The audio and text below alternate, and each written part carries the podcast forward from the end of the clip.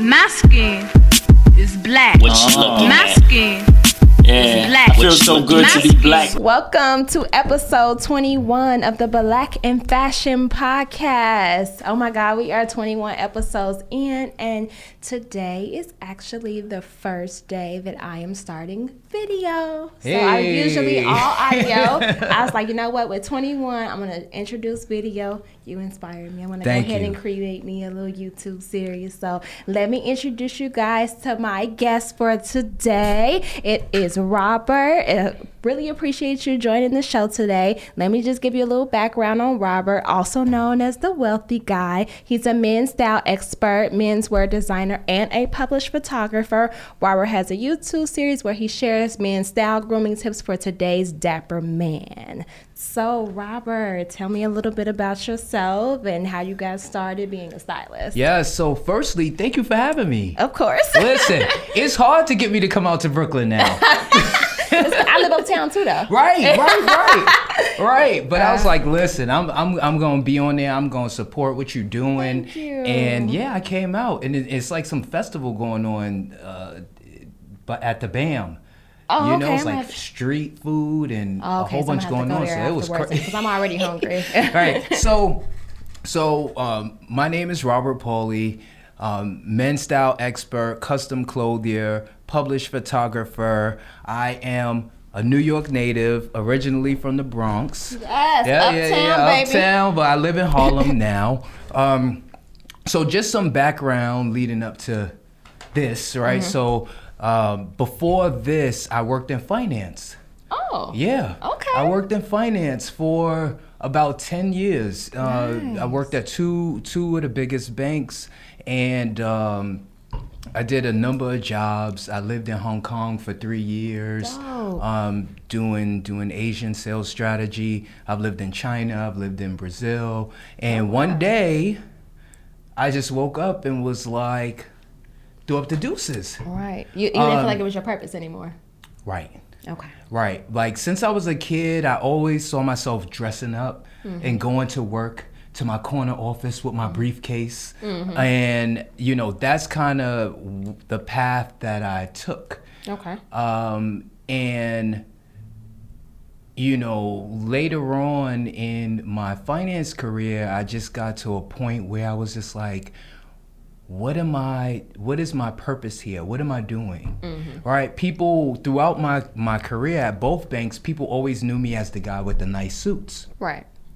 And I was just like, no one's ever gonna know that I am doing all these things for these rich people that have way more money than me. What is going to be my legacy in the world? So you just had like an epiphany. I did. Okay. I did. And I had, like, becoming a custom clothier was kind of by accident. Mm-hmm. Like, I wanted a coat, you know, like the one that I make now, a top coat with real fur. Mm-hmm. I wanted it to be luxurious. Mm-hmm. And no matter where I looked, I couldn't find it. Right, it was either something that was Fendi for $5,000, of course, right, or Zara with faux fur for $200. I'm like, no, there has to be something in between. Yeah, absolutely. So you know, like how they have those fur liquidation sales, different places you go in, you get your fur for 60% off, or they claim it's 60% off. Mm-hmm. And so I was coming from work one day, and I was like, oh, let me go in this place. Mm-hmm. So I went in. And I said, let me see if they have the coat that I'm looking for. So I spoke to the salesperson. He was like, no, we don't have anything like that. Why don't you try to make it yourself? I was like, make it myself? But my mentality was, well, what do you mean make it myself? Like, I just want to buy it. Right. So he actually gave me some information. And then I started to do research. And the first coat that I like got was a coat that I had already, and then I just got the fur put on it. Gotcha. And started wearing it, and people started asking me like, "Oh, where'd you get that coat from?" Mm-hmm. And I'm like, "Oh, you know, I just put the fur on myself." And then people started asking me if I could do it for them. Gotcha. And they started to pay me, and I'm like, "Wait a minute, this is a business." This is a business. This is a business. I think I got something here. Mm-hmm. And, you know, the day that I, like, woke up and my alarm clock went off. I hit the snooze. It went off again. I hit the snooze. All right, it went off again. I hit the snooze, and that third time, I just sighed, and I was like, today's the day. Today's the day to make a change. Yes, I'm not going back there. Mm-hmm. So I opened up my laptop, logged on to the company system, mm-hmm. sent an email saying I'm not coming back. Mm. Yeah, your 2 weeks notice like that. Right. I will send you my corporate card, my BlackBerry, and my ID, but I'm not coming back. And even that to me was... it wasn't even 2 weeks notice. It was just like, I'm done. It was like, I'm done. I'll mail you your stuff. I'm not coming back. Oh, wow. And that to me was like an act of defiance. Because you know when you work in a corporate environment, everything is so structured and you must do it this way, mm-hmm. right? Everything has to be mm-hmm. in a way. I bet I've left... You better than me because I just leave and I won't say nothing. And I've done it to a few corporate fashion jobs. Right. I'm like, y'all on my damn nerve. I'm out. This ain't what I want to do. Goodbye. But I won't even say goodbye. So yeah, at least you did. Yeah, so I did. And, you know, they called me up and they were like, you know, why don't you just take some time off and think about it and come back and maybe find a new role? And I was like, no, this is it. No, I'm done. I'm done. And that was it. And then the journey of the wealthy guy began. Gotcha. And all the things that I'm doing now are all things that are me mm-hmm. and have been a part of my life. People who've known me since I was a kid, they know. Mm-hmm. I like to wear suits. I like to take pictures. Mm-hmm. You know, when I was a teenager, I wanted to be a model, right? I used to carry my pictures in my backpack. Yes, people for having your portfolio on deck at all times. All times. Stay ready. I feel that. So people always knew that about me. So all the things that I'm kind of doing now come very natural to me. And I'm like, this is what I am meant to do. Right. I feel that. So, I always like to do this little game. Yes, come on. This or that. Yeah. So, bow tie or tie? Ooh, tie, for sure. I love a good bow tie here or there, mm-hmm. but definitely necktie. Okay. Yeah. Duster or trench jacket? Ooh, yeah, that's a good one. I know. Trench.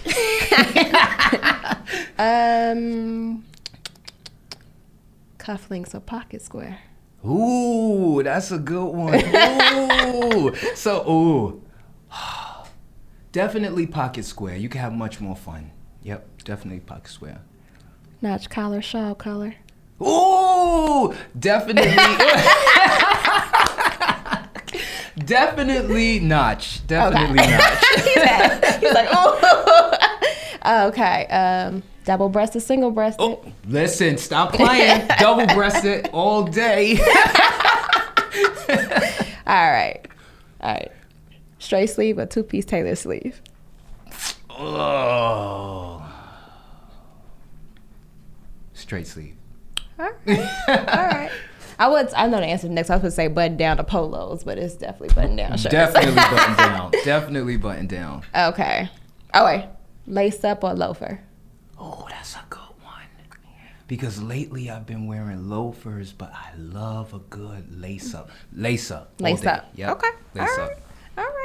I feel you. That was good. Very dapper. I used to work in suiting too. Right. Yeah, I worked for this company called The Tailory.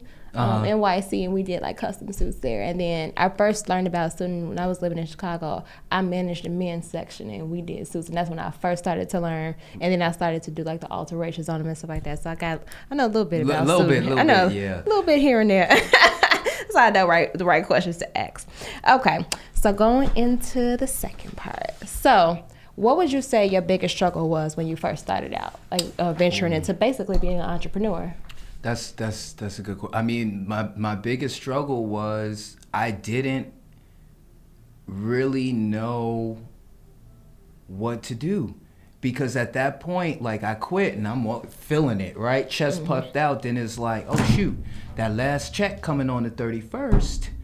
What am I gonna do to make money to pay these bills? Mm-hmm. So, I was selling a coat, but now my coat costs between $1,000 and $2,000. So people ain't giving you $1,000 every day. Right. Right? Especially when they don't know you. Right. Or know your brand. So it was just like, oh man, what am I, you know, how am I gonna make money? And at the time, you know, I started to photograph people. You know, I had a camera and it was just like, okay, this is something that can make money and I'm gonna, you know, do this as a hustle. Right. Right. For now. I didn't know that it would turn into like what it is now, but it was like a starting place because I knew, okay, someone to pay $1,000 for something when they don't know the brand, right? It's not a Gucci or something like that. But it shouldn't be that way. Right. Listen, that's a whole nother, you know. But I was like, I could take a picture of somebody, you know, and they pay me and I can like get money that way. Okay, so you use photography like as like, you know, to get you over. Okay. Right, right, right. So it was difficult because it's just like, my first clients were people that I knew, mm-hmm. Which is awesome because, you know, people are always complaining that their friends don't support their businesses. Oh, yeah. You know? Oh, yeah. I know all about that. Yeah. And it's like I was selling an expensive product. Was you giving them a discount rate? At first I was. Okay. And that's where I was like going wrong too, because mm-hmm. once I started to like look at what I was actually making, I'm like, wait a minute, I'm not even making any money. Right.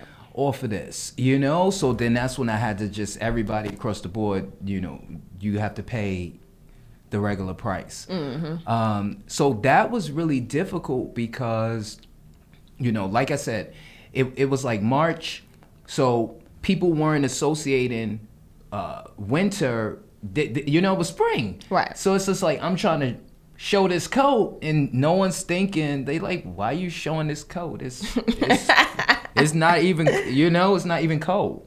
But with the photography business, that was something that was able to run every day. And my first... That's a year-round business. Right. Opposed to a coat where it might only be like winter, fall right. business. Right, yeah. So well, why don't you do a lighter fabric? You ever thought about that? No, it was the coat was my, you know, okay. It's like... This is I know. I'm like, this is what I want to focus on, and this is what I want to make pop. Mm-hmm. And my first photography client was actually a neighbor. Oh, nice. Who knocked on my door, a white man, and he was like, "You don't know me, but here's my ID. Can I borrow your computer?" And I'm like, Oh, he was no. So he was like, "Oh, yeah." So he was like, "I'm real." He's like, "I'm really in a bind, you know. I need to borrow this computer. I need to fill out this paperwork. I just got a new job." And he was like, "I have to find a headshot." And I was like, "I could do it for you." Mm-hmm. And he's like, "Oh, really?" I'm like, "Yeah, I could. I have a camera." And he's like, "How much?" I said, $50. Mm-hmm. He's like, "Okay." So we went up to the roof. I took this man's picture. The editing was so bad. When I look back on it, I'm mm-hmm. like, ooh, it was terrible. But he loved it. Right. He loved it. He got the job done. He loved it. His mama loved it. He was going to put it up on Tinder to get some dates. He really loved it. And after that, he like took me to the liquor store and bought me a bottle of Jack Daniels. Yes. So I actually made like $80. Yeah. Gotta come through with a gentleman's Jack. You know? So I was like, oh wow, okay, I can do this. And what I've learned about what I'm doing now is, in the time that we live in, is you are what you say you are. You know? Absolutely. Like, you are what you say you are. And probably 2 months into my entrepreneur journey, I got a job teaching photography. I'd yes. only picked up a camera 3 months prior to that. And you got a job that's teaching it. You that's know? So that really taught me, one, you know, how to use a camera. Facts. Right? It really taught me about light. And from there, it just kind of gave me more of the confidence to go forward. And now the business is very different, okay. you know, and it still runs every week. It brings in money, but then now the coats also bring in money and the suits also bring in money. And mm-hmm. like my style enhancement service also brings in money. Right, so now you know? Got that revenue coming from all different streams. Right. That's it's still up. Hard though. Don't give me, yeah. you know. So that rolls right into my right. next question. Is it hard to find and retain clients? It So because of the price point of my products, yes, right? Because somebody, it's hard to get somebody to buy something for $20 or $30. Right. Let alone something that's $1,000. So the suits start at $1,000? They start at around. That's normal though. Yeah. And for a custom suit. That's normal. Right. People, I don't know why you would think any otherwise, right, but that's normal. Yeah. And then how much is the coat? The coats start at about $1,000, and right, it's wool cashmere. You know, it's yes, custom, right? The client gets to pick the coat color, they get to pick the lining, they get to pick the type of fur, and it goes up based on the type of fur. Gotcha. Is it made in the U.S.? It is not. Okay. It is made in China. In China. But okay, the fur piece of it, and that's why this fur band is getting on my I did the text and stuff like that for them because I work a lot more like with leather and suede stuff. But the guy who does my furs, right, and stuff like that, he texted me and he told me about it. I'm like, I already know. I'm on top of it. You know, he's in the garment district too. Right. And it's like freaking killing me. And he not only makes like fur coats and right, suede and leather, but he also sells it. And he has, when I tell you this man, I should take you there. It's on my garment district too. I should take you there. You'd go up there and you'd have a freaking field day. Right. That man got everything from lamb to rabbit. He made me a rabbit jacket for my birthday last year. The year before, no, this past year, he gave me an Italian Tuscan fur vest that he made custom. I did the pattern and stuff, and I had him produce it for me. And he don't have minimums or anything. He can make one piece or he could make 50 pieces. But he has about 3 rooms just full of fur. Rabbit, name it. Like, he's a Russian guy, real old school, real nice, real cool guy. Does net 15, net 30, net 60. Like, I think you love him. Actually, right, I'm gonna make sure I get you. Oh contact. Yeah, no. Anytime I go to my furrier, I'm in there for like forever. Yeah, because I'm just like, oh, this is beautiful, Exactly. I know that feeling. But to get clients, so at this point, I've been doing this for about 2 years. Mm-hmm. I know who my client is, right? When someone DMs me on Instagram, just by the way that they word their message, I know whether or not they're gonna buy it. Same. Yes. I'm always just like, it's probably like, hey, yeah, I'm trying to start a clothing line. Right. Yeah, you know whether or not the person is gonna buy like, by the way. Absolutely. By the way, they were like, hey, I'm looking, and I have people who are very descriptive, like with their clothing lines or what they're trying to do, how many pieces they're trying to do. Those are the ones that I know are serious about it. When you hit me up and tell me you want to start a clothing line, how much is it going to cost? Right. What? Yes. What? Yes. How many styles or what type of clothing line? Where are you at in the process? Do you need fabric sourcing? Do you need grading? Do you need patterns done? Like, how many pieces do you want? It's like, it's just like, how much is it going to cost? How much? Yeah. Anytime someone. How much you think it's gonna cost, sweetheart? Yeah. Like, go read a book. I don't know. They don't know. I'm a book person. Me too. So I be like, instead of just completely shutting them down, I'm like, it seems like you don't really know a lot about the clothing business. Right. These are my 2 recommendations that you read before you reach out to someone to get your line started. Right. Boom. Right. Straight like that. Oh yeah. Oh learn. Cause you don't have to know everything, but I do think that if you want to get into the business, you gotta know something. Yes. You gotta have a little bit of knowledge on the craft or learning something about it, but you just can't jump in and like, oh yeah, I want to do this and I don't know shit and I can't even tell somebody what I want. And that's the biggest issue, like not being able to articulate what you want. Have you had people come to you like, I want a suit?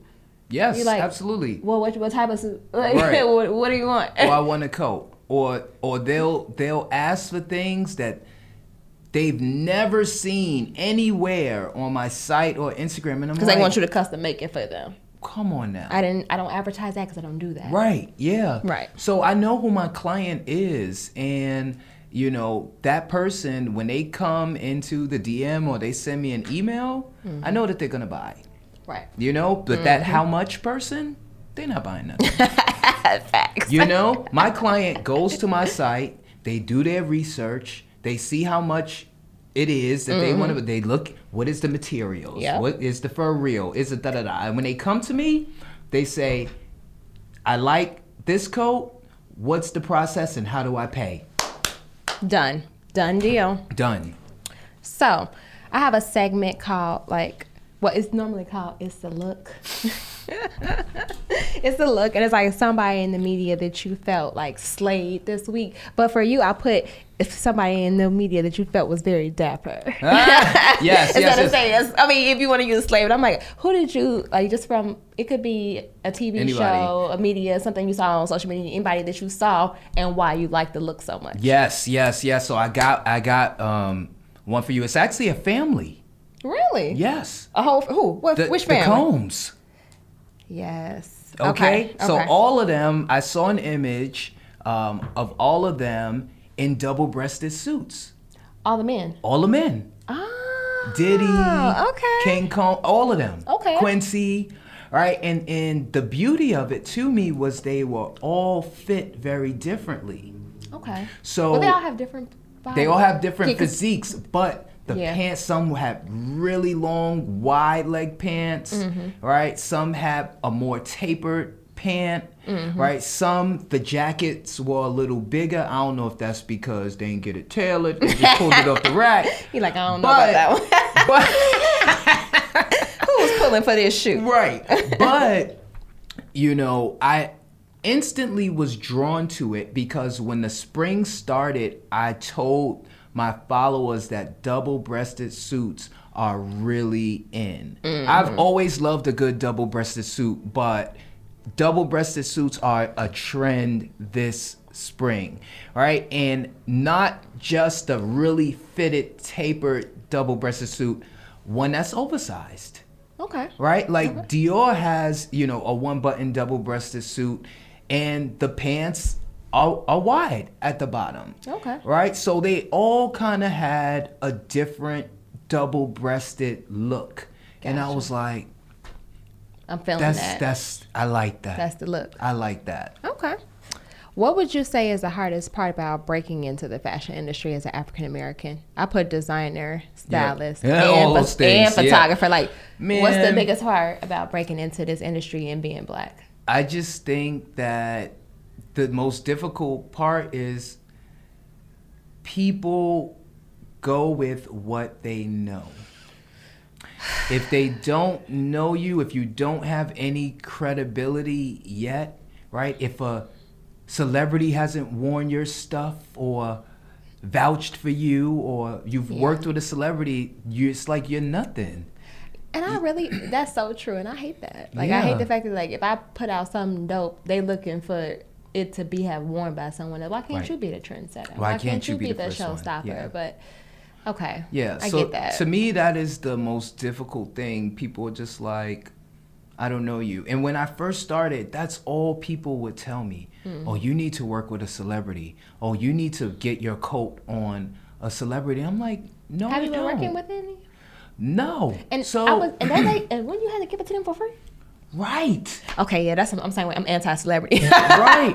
I'm not anti-celebrity, but it's like, I don't want to give you my hard work for free. Like, I get it. It's a marketing thing, and on my maybe like 2 podcasts ago, the guy who was on there, he said that he made t-shirts and gave them out for free. And I'm like, yeah, you can give a t-shirt out for free because you're not doing a lot. But it's like, I can't get no custom jumpsuit or no dress and like that out for free. Like, I got to pay for all the materials along with the labor. Like, and I'm doing the labor myself. It might take me days on end. So it's like, I don't feel comfortable giving out for free. But a t-shirt, hell yeah, I can give out a t-shirt for free. Of course. That's nothing. That's marketing. Right. Whatever. Right. And if you don't have a formal agreement in place with them that they're going to tag you or mention you, because most people give their stuff to celebrities for free. They don't even get a mention. Don't say nothing. The only place you're gonna see the celebrity possibly in their stuff is on their page, not the celebrity's page. Yeah, exactly. I had a girl recently who she had put it all on Instagram and was saying that, like, she made a free prom dress. She made a free prom dress with someone, but in exchange for getting posted, getting several photos, and basically that this didn't happen, and her and this person had a verbal agreement. I'm like, and then she was asking for advice. I'm like, well, that's mistake number 1 right there. Right. Don't give no verbal agreement when it comes to marketing and advertising. You put in all the work, you bought all the materials, and you making this custom prom dress for advertising purposes and good photos. Like, I was told it was gonna be a professional photographer there and this, that. You didn't get none of that stuff right. And I feel bad for you, sis, because you just wasted a lot of your time and money. But as an entrepreneur, you gotta know. Like, you gotta know what's a no-no. Right. And if you've been in the business for a little minute, you know that I get everything in writing. Right. Everything. Right. Anything that I'm doing for free, well, it depends. I do a free prom dress every year as well for a girl, but I don't look for publicity or anything like that. I do it to give back. Right. And I don't do prom dresses no more, so that's just my little give back. It gives me a chance to make a gown every year just so I know I always got it. Right. And just to give back, because I usually do it for like somebody who's doing like a prom drive who has dresses and then they do a raffle. Whoever wins the raffle, I make you a custom prom dress of your choice or whatever. Right. Fabric limitations. Right. Because you ain't getting no beating. Right. Because I got to go buy it. You ain't getting no beating. Yeah, right. I might be lenient with the sequence. But right. But no beating. No beating, honey. You know how much them pieces cost? Right. No. If I'm doing it for free. But you got to dot all your I's and you got to cross all your T's. And that's the biggest piece of advice I can give out there when it comes to anything custom made. It is. Yeah. And, you know, my strategy is... My coat is affordable luxury. Mm-hmm. And people are like, your coat is not affordable. I'm like, it's affordable for what you're getting. Absolutely. You know, like I said, the first kind of coat that came close to what I was looking for was Fendi. $5,000. You know, so it is affordable luxury for the person who can afford that. So the people that are telling you it's not affordable is not your customer. It's not your my friends. It's not your customer. Some of your critics is not your customer. That's not my client at all. So that kind of leads to my next question too. Do you feel that breaking into the fashion industry is needed, or do you feel like creating your own success and your own opportunities and seeking validation from your community is enough for you? Like it's enough. Yeah. It's like validation versus like industry validation versus like community validation. My approach was community validation first. My people. My people. You know, because I just started this 2 years ago. And it was just like, how do I market it? How do I get custom? How do I do everything? So I just started, I always told people, I spend at least half my time, if not more, studying and researching and educating myself. Absolutely. You know, like across all things, so that I can, you know, understand and be knowledgeable and know what I'm talking about when I'm saying something or when I'm sharing information with people. And my approach, it's worked. Right. It's really worked. And yeah, because I saw you have a big following. You have a huge following now. Yeah. And you have a huge following on YouTube, and you're getting up there. And it's all about, and it's just like, it seems like it's very, very focused to like people in your community. Yeah, for sure. And even my Facebook page, because it's hard on your Facebook business page to get any attention there. I don't know what it is unless you pay for ads. Yeah. Unless you pay for ads. Okay. But if you don't pay for ads, I see, you know, brands bigger than mine, and they have 1 to 2 likes per picture. But mine is like 30, you know, 25, and that's a lot for Facebook.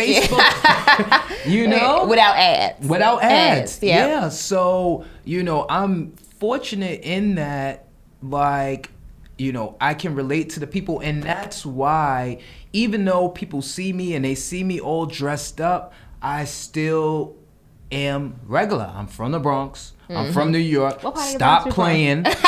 Stop playing. What part of Bronx you from? From Soundview. Oh, nice. You know, so I live in Riverdale. Yeah, so fancy. You know, I was gonna go up there. I ain't from there, so I make sure I was in a good place. So shit, I don't know. Right. So you know, my main thing with all that I'm doing on social media is that it needs to be, in layman's terms, it needs to feel like I am your friend, like you're having a conversation with a person, not a person that's untouchable. Right. And I think that people like that a lot more when they feel like they can engage with the person and they get to know the person and they get to see their journey. Right. And it's crazy how many people you inspire and you don't know. Like absolute strangers that you inspire, and they're like, dang, really love when he's out there doing that. And I'm pretty sure you get those in your DMs and like in your messages, and it's like, damn, I'm really doing something that's helping somebody else. You know, I probably just taught somebody how to tie a tie that had no damn clue. Right. Yeah. All the time. No clue, or didn't have a father around and something like that. You just like never know, because you got people around, because you got people that put their journey and their passion and stuff like that on Instagram, which I absolutely, I'm one of those people. Right.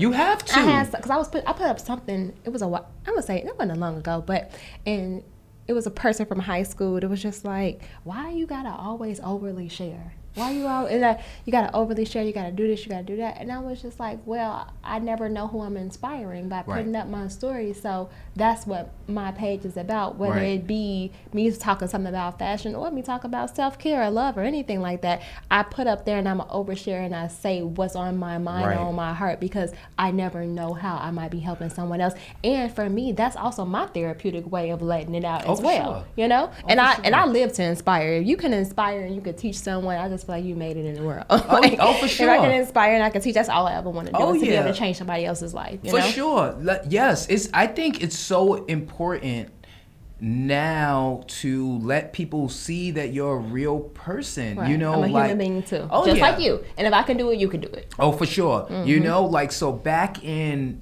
you know, early March, like, I lost my brother. I lost my, like, one of my best friends, like, practically in the same day.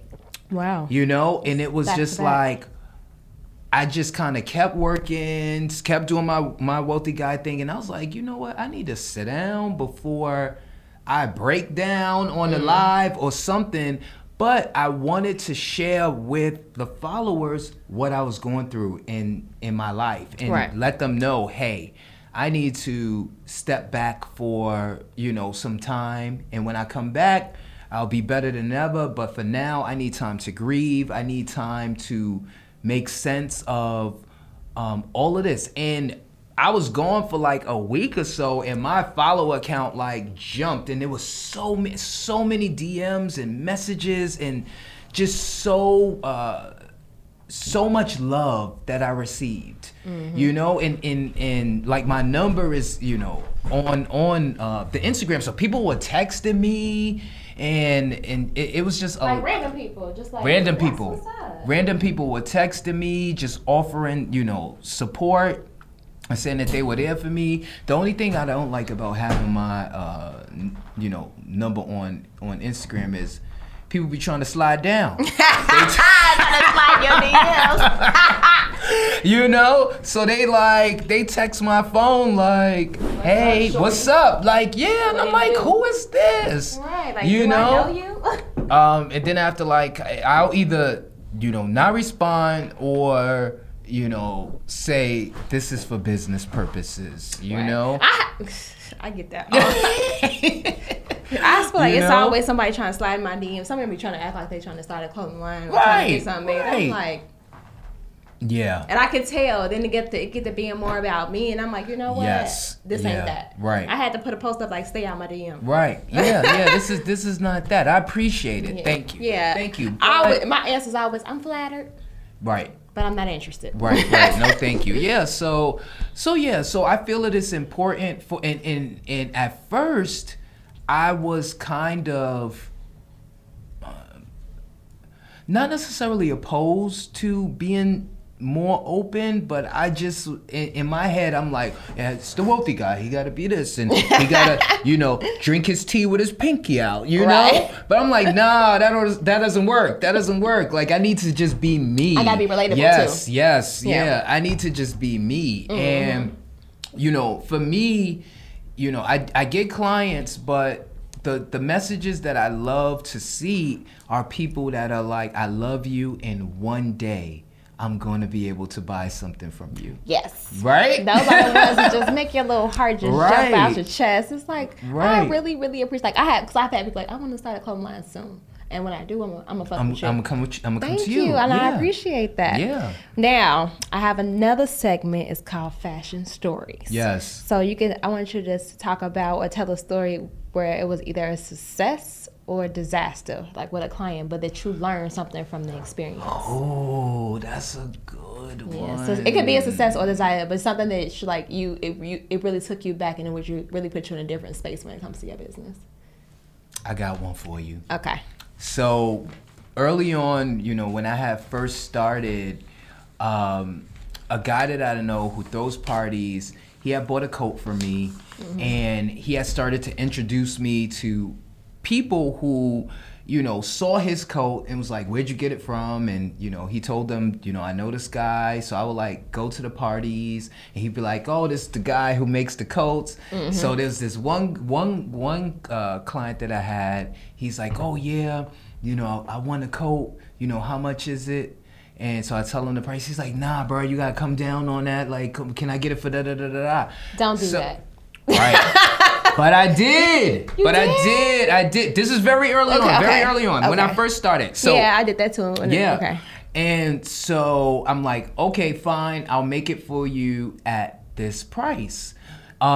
So, you know, I went over to, you know, his place and usually I make people come to me.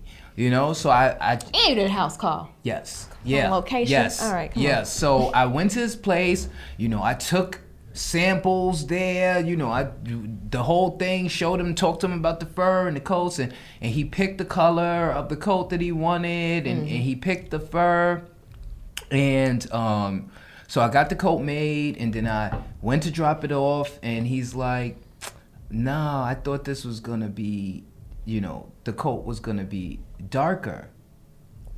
After it's already finished. After it was already finished. Okay. But I agreed with him, you know, because the swatch that I showed him, it didn't look the same. So on that point, it was like, okay, yes, I get it. Okay. So I'm like, okay, well, we can do, you know, one or two things. It could be, you know, I can give you a refund, or, you know, I can make you another coat. But at either way, at this point, I knew I wasn't gonna make any money off of the sale. Mm-hmm. So I had to make a whole new coat, you know, took it to him. He loved the coat. But the next time he like reached out to me, it was like, oh, hey, I want to get another coat. Then he like started texting me pictures of like coats made in China, you know, that they were selling for significantly less than mine. And I'm like, bro, look at this compared to, he's like, how is yours different from this? I'm like, do we have enough time in a day for me to kind of go through it?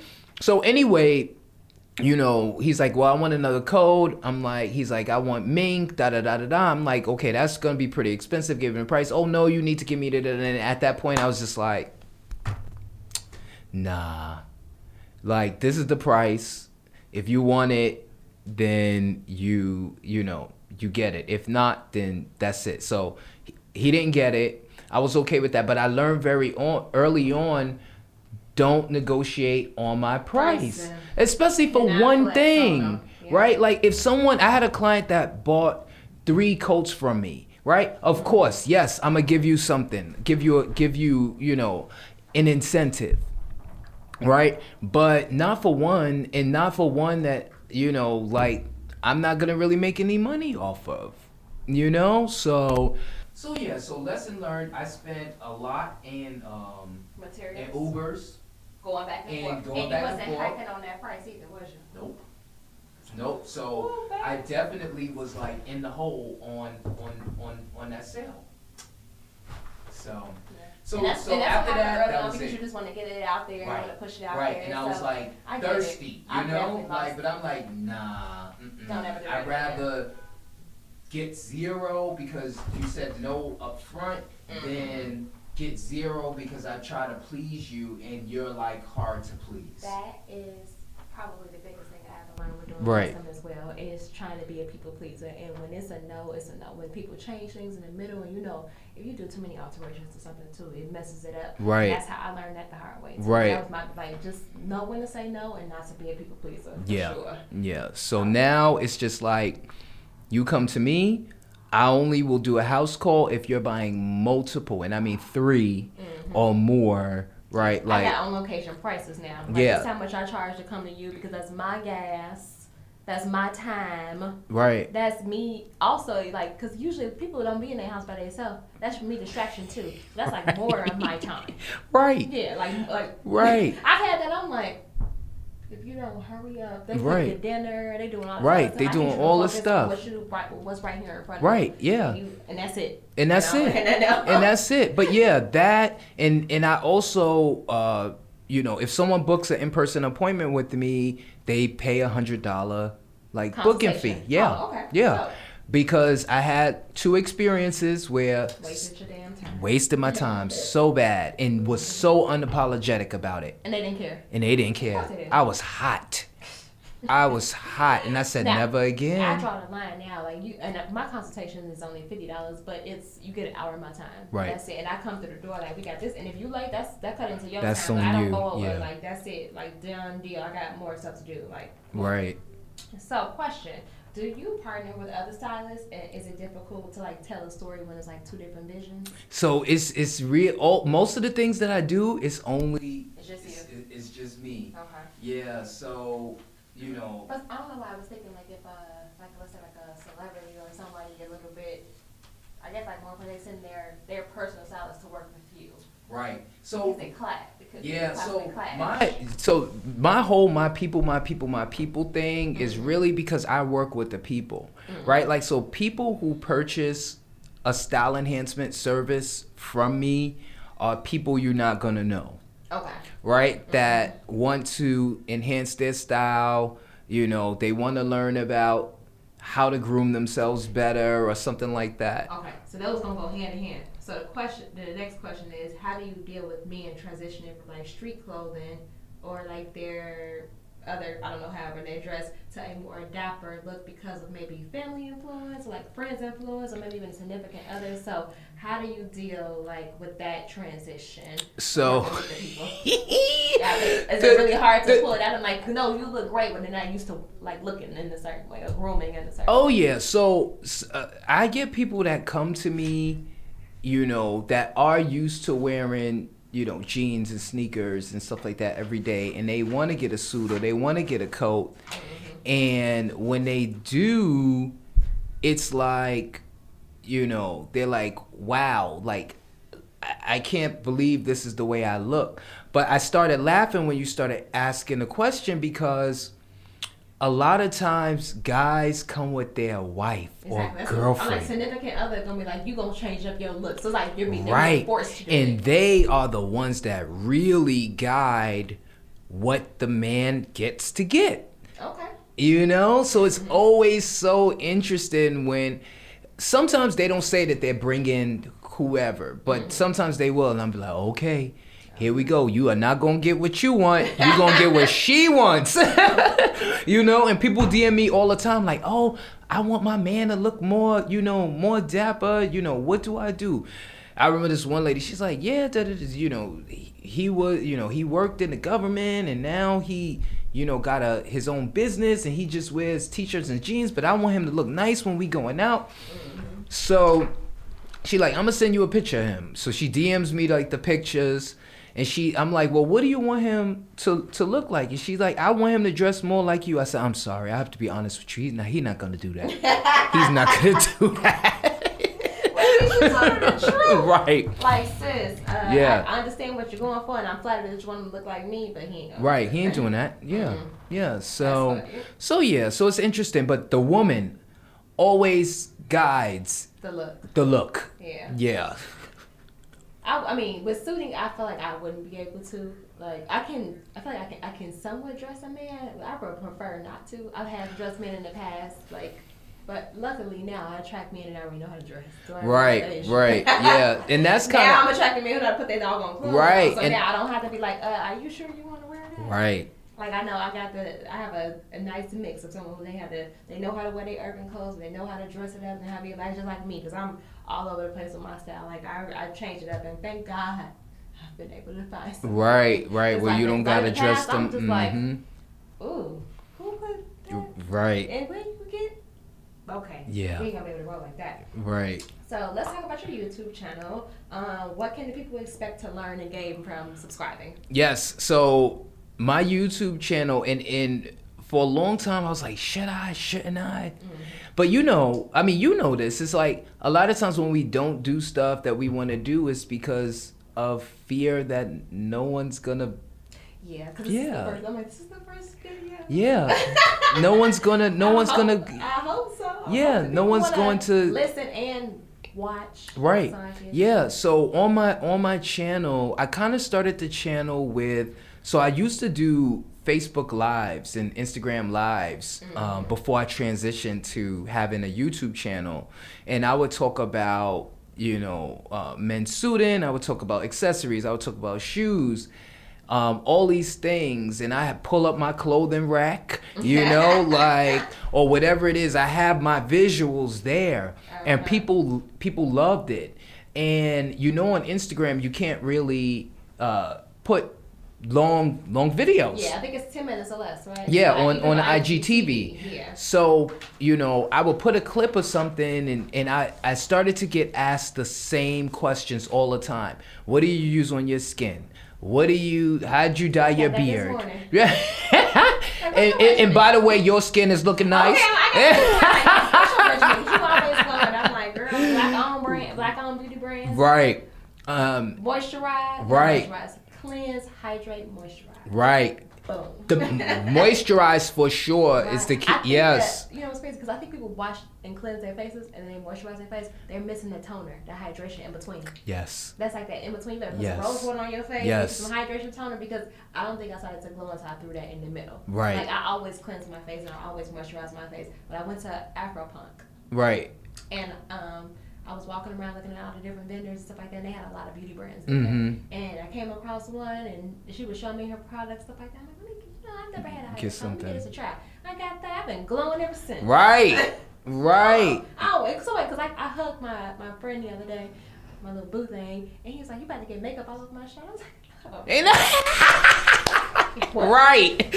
Right. So makeup, you're like, you don't. Right. Oh, it's so natural, baby. Yeah, so like with the YouTube, it's really longer form videos of what people see on the Instagram, where I can really kind of go in detail and talk about these different things that I talk about on Instagram. And then I even, I highlighted The Beauty Cave, which is a black-owned salon that's like right down the street from me. I went in there, and the video was on men's grooming. Okay. So I got a pedicure and a manicure, and then I interviewed the owner and one of the makeup artists and asked them. Where is that? Is that Harlem? Yeah, 111th and First.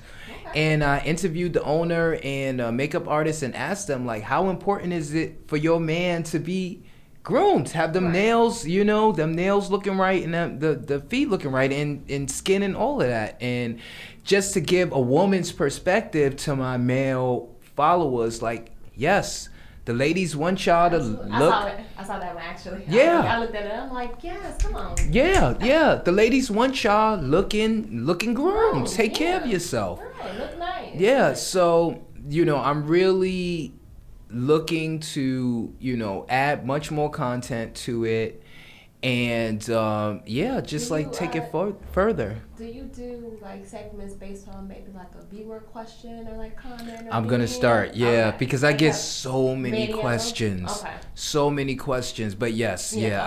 definitely going to. Like, you had you pick one every week or something like that, and then like you address them and stuff like that. Really like make them feel like in tune with. Yes, yeah. So it's growing. Mm-hmm. It's not an easy platform to crack. Okay. It's much more work than an Instagram to me. Oh yeah. Yeah. Because you have to do like the editing. Yes. Yeah. Okay. Yeah. So. And then, but how do you promote it? Like you have to promote it via IG and Facebook like that for them to go to the YouTube page. Yes. So does YouTube have like an actual like promotional tool for you to pop up when people are like searching on YouTube for stuff?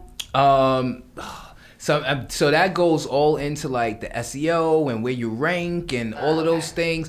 But because of the following that I have, I can put my link like in my stories. Okay. And it's just a swipe up and it takes them directly to my YouTube. Oh, that's what's up. Yeah. So that is the benefit of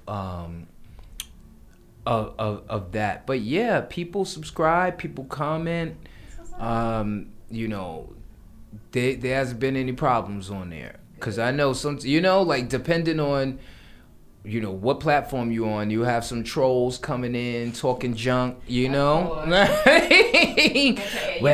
Instagram bullies. Oh yeah, yeah, no. So there's once in a while somebody will come like, oh well, you know. I remember one guy was like, well, my bow ties, you know, I always, you know, tie my own bow ties.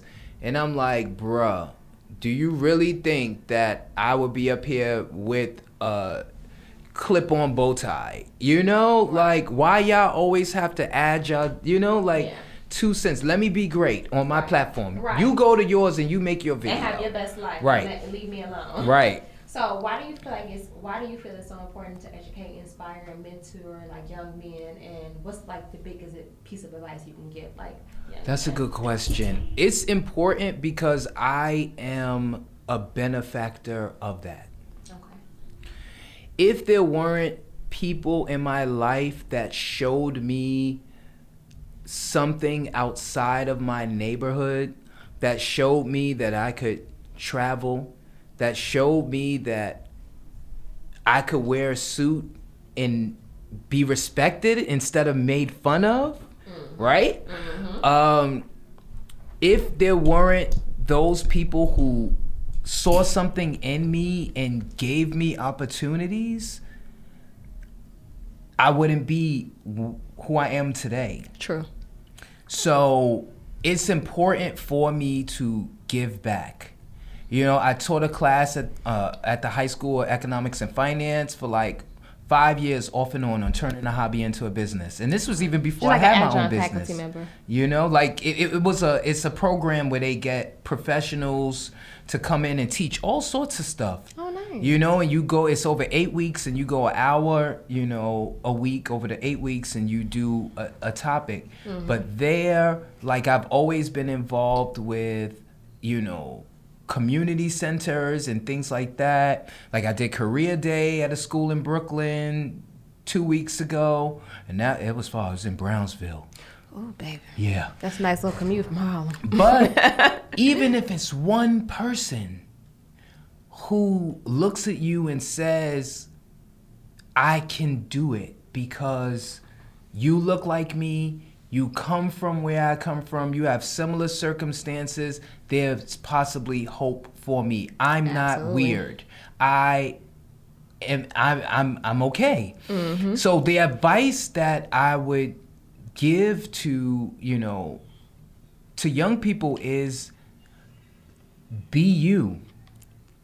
You know, and be okay with being you. And be okay with being you. Yeah, that's the hardest thing I think for high school is because there's so much peer pressure and so many things around. It's so hard to want to be you and be okay with being you without somebody fucking with you. Right, right. And it's just like, you almost got to have thick skin. You do. You got to have thick, but not everyone has that, but it's like, and I know it's easier said than done, but it's like you have to get to a point where you establish it and it just roll off your back. Yes. Yep. Yes. Yep. But I think it's an ongoing process because even still me, I'm like still struggle with that. Yeah. Like for as much as I am myself, it's still like, oh well, can I really be too all the way myself or you know? Do I gotta pull back? Yeah. Do I gotta pull back? Yeah. I still feel that way in my job. Yeah. You know, and I feel like that. I try myself to be myself in my interview. Right. The way I talk at work and the way I speak in my interview is exactly the same. Right. So you're going to take me for me or you're not going to take me at all. Right. You know, so I think, you know, a couple jobs back, I definitely was a conformer. Like I gave them what they wanted to see and feel and blah, blah, blah. But like this past job, so I went there with my natural hair. I didn't go there with my weave. Right. I went there with my natural hair. I spoke the way I spoke and I talked about me. You know, right. I talked about, you know, that I had a podcast. I talked about me having like all the different ventures that I was doing on my own. Right. Like I wanted to work for their company for this reason. So, because I hate getting somewhere and they're like, well, you don't really want to be here. You really want to do this. No, I want to do both. Right. I want to do both. And there's nothing wrong with me wanting to do both because I have an entrepreneur spirit. So if I can take your company to the next level and take my company to the next level at the same time, that's a win-win for me. Right. You know? Right. I'm doing it with a startup and I'm doing it with something that's established. That's something that's one of my goals. Right. So I don't perform no more. And for them too. Yeah. I'm like, I don't perform no more. It's a win for them too. Because I tell somebody quick, fast, and hurry, girl, you was full of shit. Don't play with me. Right. I had to do it at work like many a times. But this is the first time I got blessed. I have black boss. First time ever in the fashion industry that my boss is black. Right. And I love it. But she's been gone for a couple months because she's on maternity leave. And still, I've just been putting people in their place left and right. And I'm just like, don't play with me. I'm not the one. Exactly. And one of the girls recently mentioned to me, she said something about me being, my personality might be too much for someone, which I feel like it almost shook my confidence up a little bit. Right. And then I was just like, I had to just check her in that moment. I said, don't do that. Right. Like, and their hand went up, finger went up. I said, oh, don't do that, because my personality has nothing to do with anybody in here. If it's a grown-ass woman in here that can't stand my personality, she in the wrong damn business, okay? Right. And I almost was being like, I was taken back at first. And I was just like, no, I'm me, and I'm okay with being me, and I got hired because I was myself. Right. And that's that. And I'm your boss. Why are you talking to me? Right. No, everything you do runs through me, like I said. Go ahead and just have a seat, darling. Right. I ain't got time. Yeah. So what are your long-term goals, and where do you plan on taking your business, like, say, in the next 10 years? Listen, I've not even really thought out that far. 5 years. 5 years. 2 years. It's just, what's really been interesting about this journey is that things have come to me that I would have never thought would have come on this journey. Just from living your purpose. Yes. Yep. Yes, in my first year of, in my first year of business, as a photographer, as well as, as someone who, was making these coats, I photographed at New York Fashion Week. Mm-hmm. My work has been on BET.com. It's been on Black Girls Rock. It's been in Out.com. Wait, was your coat at my birthday party? Yep. Yes, it was. I got so many compliments on that coat. Right, I thought so. I was just thinking about the structure of that coat as you were talking. I'm like, that's that coat. Yeah, yeah. My cousin wanted that coat. Yeah. My stepdaddy wanted that coat. My uncle wanted that coat. They was like, who wanted that coat? What's this coat? Yeah. Yeah. I thought so. So I feel like I thought it was the same coat. Yeah. You got a lot of compliments that day. So yeah. Like, where you get that coat from? I'm like, go ahead next. Yeah. So my coat has been in a movie. I got to go to the premiere. Like, wait, what movie? It's called Asian Mob. Right. So I had a friend who was in the movie, and the director needed to finish some scenes and needed a coat like mine, and he told the director about me, and I got to go on the set and and then go to the premiere and see my name in the credits. Right, it's costume design, is that what it says? Wardrobe. And I was like, oh wow, I would have never thought this. And even now, I'm in a documentary that's coming up soon. Nice. Just all of these things have been. You got this coat in women's. Huh? You got this coat in women's. That was my next thing this year, because since I started, women. Where's the coat for us? Because we like wool cashmere too. I like wool cashmere. Right. I like me a silk lining. Right. And I like me a fur collar. Right. Right. It's all the elements that a woman. Right. And so we do like that oversized look too. I wonder. I feel like I need to just come put on. I need to come put on the blue one that you got already. Right. But I need to come put that on and just see how that feels on me, because I like the oversized look. Right. But that's the thing. So it's like. Women's, for me, it has to feel right? Because the men's, I could sell it I get up on that Instagram and start talking about. For the women's, I have to be able to feel as confident about it. And I have the idea of what a couple of ways that I want to go with it, but it got to be right. Yeah, I feel you. So I feel like I got a lot of men's comments too, like, oh, you make men's clothes, and I'm like, I ain't there yet. Yeah, I'm not in that place. So I know it has to be an emotional attachment to it. You got to feel confident about it. Like, you have to be able to sell it, because it's your brand, and you have to be delivering. Like, you know what? For the women, I'm gonna do this instead. Yes. So I know. Yes. Emotional attachment. Exactly. So for the next years, I just kind of see The Wealthy Guy growing, as a brand. I want to get on TV. I want to do style segments. I want to do all these things. I can see that. Yeah, I can see you being on the news. Yeah, listen. I can see you being on the news and see you doing different segments. I actually could see that in your near future. Right. I'm going to just go ahead and speak that into existence for you. Like, that's coming within, I would say, this year. Yeah, it's coming this year. When the fall come, you're going to be, whether you on the Bronx news, Brooklyn news, it's going to be on the news, you're going to be on there giving somebody a segment for sure. I can see that. So definitely that is what I see in the future, as well as just really growing the brand. Like, it is my goal to share with the world what I'm doing and what I have to offer. And leave my legacy. You have so much to bring to this world. Yeah, and leave my legacy. Like, long after I'm gone, the images that I've like taken of people will be around. The coats, the all the videos, all of this stuff will be here. And then it'll inspire somebody. Yes, yes. I don't know how long I'm gonna keep bleaching this beard though. But is that how you do it? It don't matter. It don't matter. Unless I find a less what am I less trying to ammonia? Say? Yes. Okay. A less chemical based way to these beauty brands out there coming out with all type of stuff. So I feel like that's coming too. Please come out with something that I can like change the color of it and it not be like ammonia. Yeah, sure. Yes. I know. I feel like it's coming because when I tell you, like, just like how those natural hair care products popped up out of everywhere, and they was everywhere. Same way with colors, because you need natural colors and stuff like that, and all these like chemical free things. So that's coming. I can see that too in the future. Yeah. Yes. For sure. All right. So last segment is Fashion Inspo segment. So it's any exhibits or events or readings or like anything current that you want to suggest that people like take a look at. That is a good question. Yeah, I tried. I try, you know. And anything you feel like someone can read that question. Anything. Yeah, it readings, events, exhibits, or even somebody like your current, if you have like a current muse, if you think somebody should follow a certain person, and you're like, this is my muse right now, I'm feeling everything they're doing. You know, like so for me, a book that I always suggest to people and that I always kind of refer to because it talks about clothing, but it also talks about lifestyle, is the biggest black book ever. It's called The Biggest Black Book. Let me make sure I put that in the show notes. So Esquire, The Biggest Black Book Ever. The Biggest Black Book Ever. So if you are male or female wanting to understand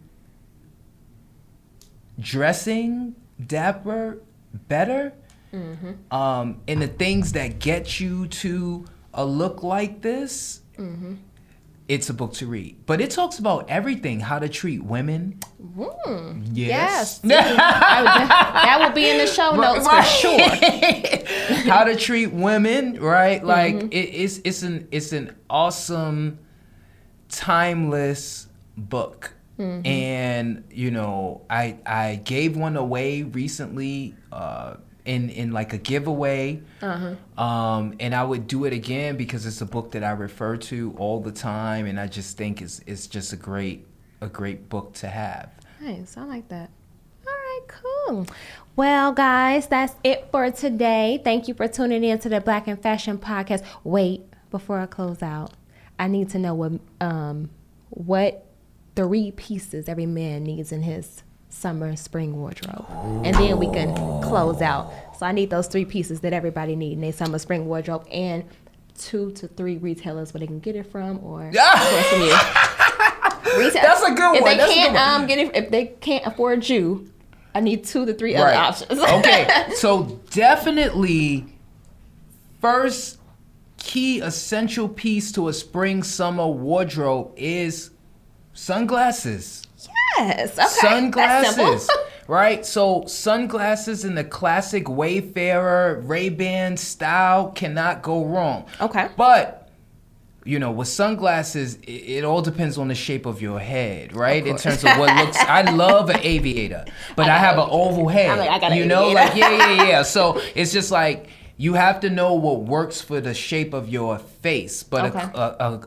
a Wayfarer, you cannot go wrong. This is a timeless style that will probably never go out of style, mm-hmm. as well as an aviator. Aviators will probably never go out of style. I don't see right? it. And it doesn't have to be a really expensive pair, right? Like it can be a relatively inexpensive pair. I love, you know, Nordstrom Rack. Mm-hmm. Right, I love a Century 21. Same. You know, I love, and there's so many brands that have been, you know, because you know, as soon as you say something and you close to your phone, then you see an ad for it.